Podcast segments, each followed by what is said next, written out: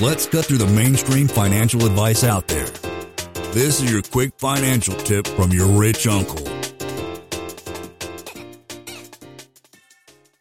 You're around like-minded people, and you're all. It's always good to be in a different room, especially when you don't like the one that you're in.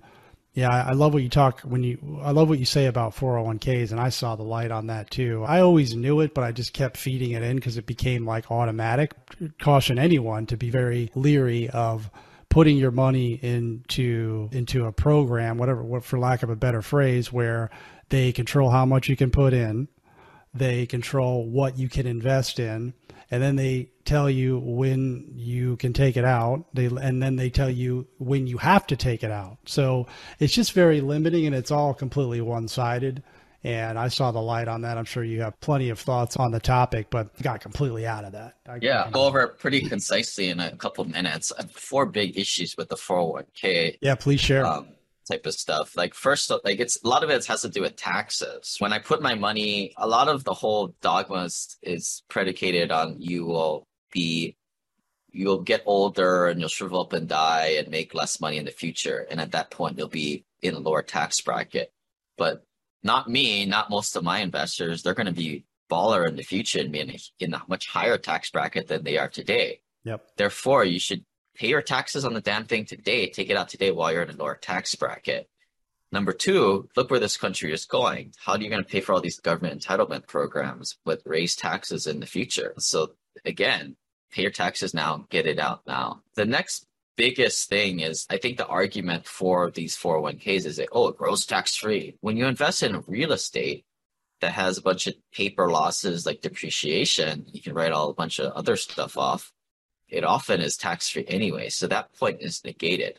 But here's the big kicker. I think we briefly touched upon this, like how most people are playing checkers, putting money in their 401k or Roth IRAs or whatever, and we play chess, right? We're manipulating our adjusted gross income on our personal tax return based on what our investments are. And when you play this chess game instead of checkers, I want the depreciation and losses to come from my investments. Where when you're investing, you can invest through a self-directed IRA too. But when you're investing through one of these type of programs or a solo 401k, you don't get the passive losses to flow on your personal tax side. It stays locked up in there. And that's the downside to that. It's more about using the losses on the deals and the investment properties from depreciation, which is just paper loss, to clean up your pay less taxes today. And you lose that ability when you invest in this insulated 401k or solo 401k. So unless the only good thing it's for is you're investing in non-tax advantage type of stuff. Well, it's non-tax advantage stuff like your crypto, things like that. Or if you're a private money lender in real estate, I wouldn't do that anyway, where you just lend money to a house flipper and there's no losses. You're getting paid with a 1099. There's no tax advantage with that. That's the stuff you're supposed to do it in those type of stuff. But I don't do anything that's not tax advantage, really. So love it. Great share, great insight, and something more we can learn at simplepassivecashflow.com. I'm definitely assuming that. And then you have a podcast as well. Talk a little bit about your show. Yeah, it's basically follow my journey. I started back in 2016 when I was buying little rental properties. And I would just teach people how to buy turnkey rentals. And back then we had a little incubator group, and now a lot of the information is for free. You know, if you're just in the game of buying a little turnkey rental, you can go to simplepassivecashflow.com/turnkey and get the free guide there. But as I became more of an accredited investor, and like I said, at that time I was going into a lot of larger syndication deals, I saw the light. And for accredited, it's a no-brainer to go into these syndicated deals if you can build relationships and build a community around or join a community out there. And that was where it transitioned. And that's my whole thing is, hey, I know that there's something else out there, and that's my job, is to cut the corners for a lot of folks, right? If your net worth is $1 million, you shouldn't dick around with little rental properties. Just go to the big stuff, the syndicated deals. But for a lot of my investors that are like $1 to $10 million net worth, what's after? What do you do after when you've got $5-10 million plus, and you can comfortably live off your 4 or 5% off of that? What are like the $50 million, $100 million families, the family office is doing, right? Yeah. That's the kind of stuff that I try and learn these days, and I try and bring it down to my folks. And just that insight, because you want to just always be improving as an investor and become a professional investor. Mm-hmm. The trouble is, right, most people are working their day jobs, so they don't really have the time to, and the issue is interacting with the right higher level people, higher level investors, getting access to those rooms, which a lot of people don't have the time for, nor the network. But that's been my path to uncovering this myself. But even to implement the strategies for $1 to $10 million net worth people, I mean, you look at it and it's not that hard. Like I said, invest in good deals, use the passive losses on your taxes, tell your CPA what to do, or find a new one, yeah, in infinite banking. And it's pretty simple, but it's very counterintuitive to what like they normally tell us, right, to do.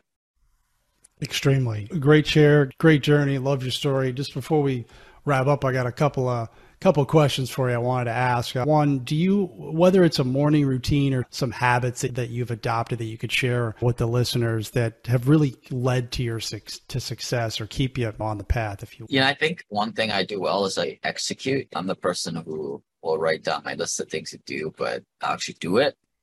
And I think that allows you to constantly innovate and constantly improve. I don't know if you improve 1% every day, at the end of the year, you'll be like 20 something times better than I'm not a huge fan of like morning routines. I don't wake up and do yoga. I jump on the emails and put out the fires just like anybody else.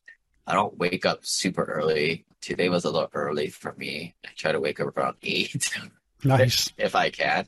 Yeah. And I think like my whole advice from that is, hey, do what works for you guys. Not everybody is the same, but make sure it works for you. And I would say I'm really good at focusing on what the business is. And for a lot of folks listening, it's like your own personal finances. What are you going to do with the investments and taxes? Not what you're doing with your employer. You're building somebody else's dream with that. Yeah. Build yours first. Even if you're like me and you're working a day job, you're sleepwalking through it for a decade. To me, that's the most important thing, is get your own stuff. It doesn't take that much time to learn to do what's right and to implement it, especially what you should be doing. You can sleepwalk through a job. They pay for your time and your head, but they don't charge you for your heart. So you always have those few extra hours a day to put to where you are doing. After you play with the kids and you do your family obligations and you're tired, of course. Too many people, they spend so much time like over the news or like focusing on like things that don't matter. What's the saying? Most people major in the minor things. Tony Robbins spoke. Lane is not a lawyer, CPA, but the dude did quit his engineering job and now owns thousands of rental properties. Learn more about the secrets of the wealthy. Join our community at thewealthelevator.com/club. And if you're looking for a longer form podcast, also subscribe to the Wealth Elevator podcast.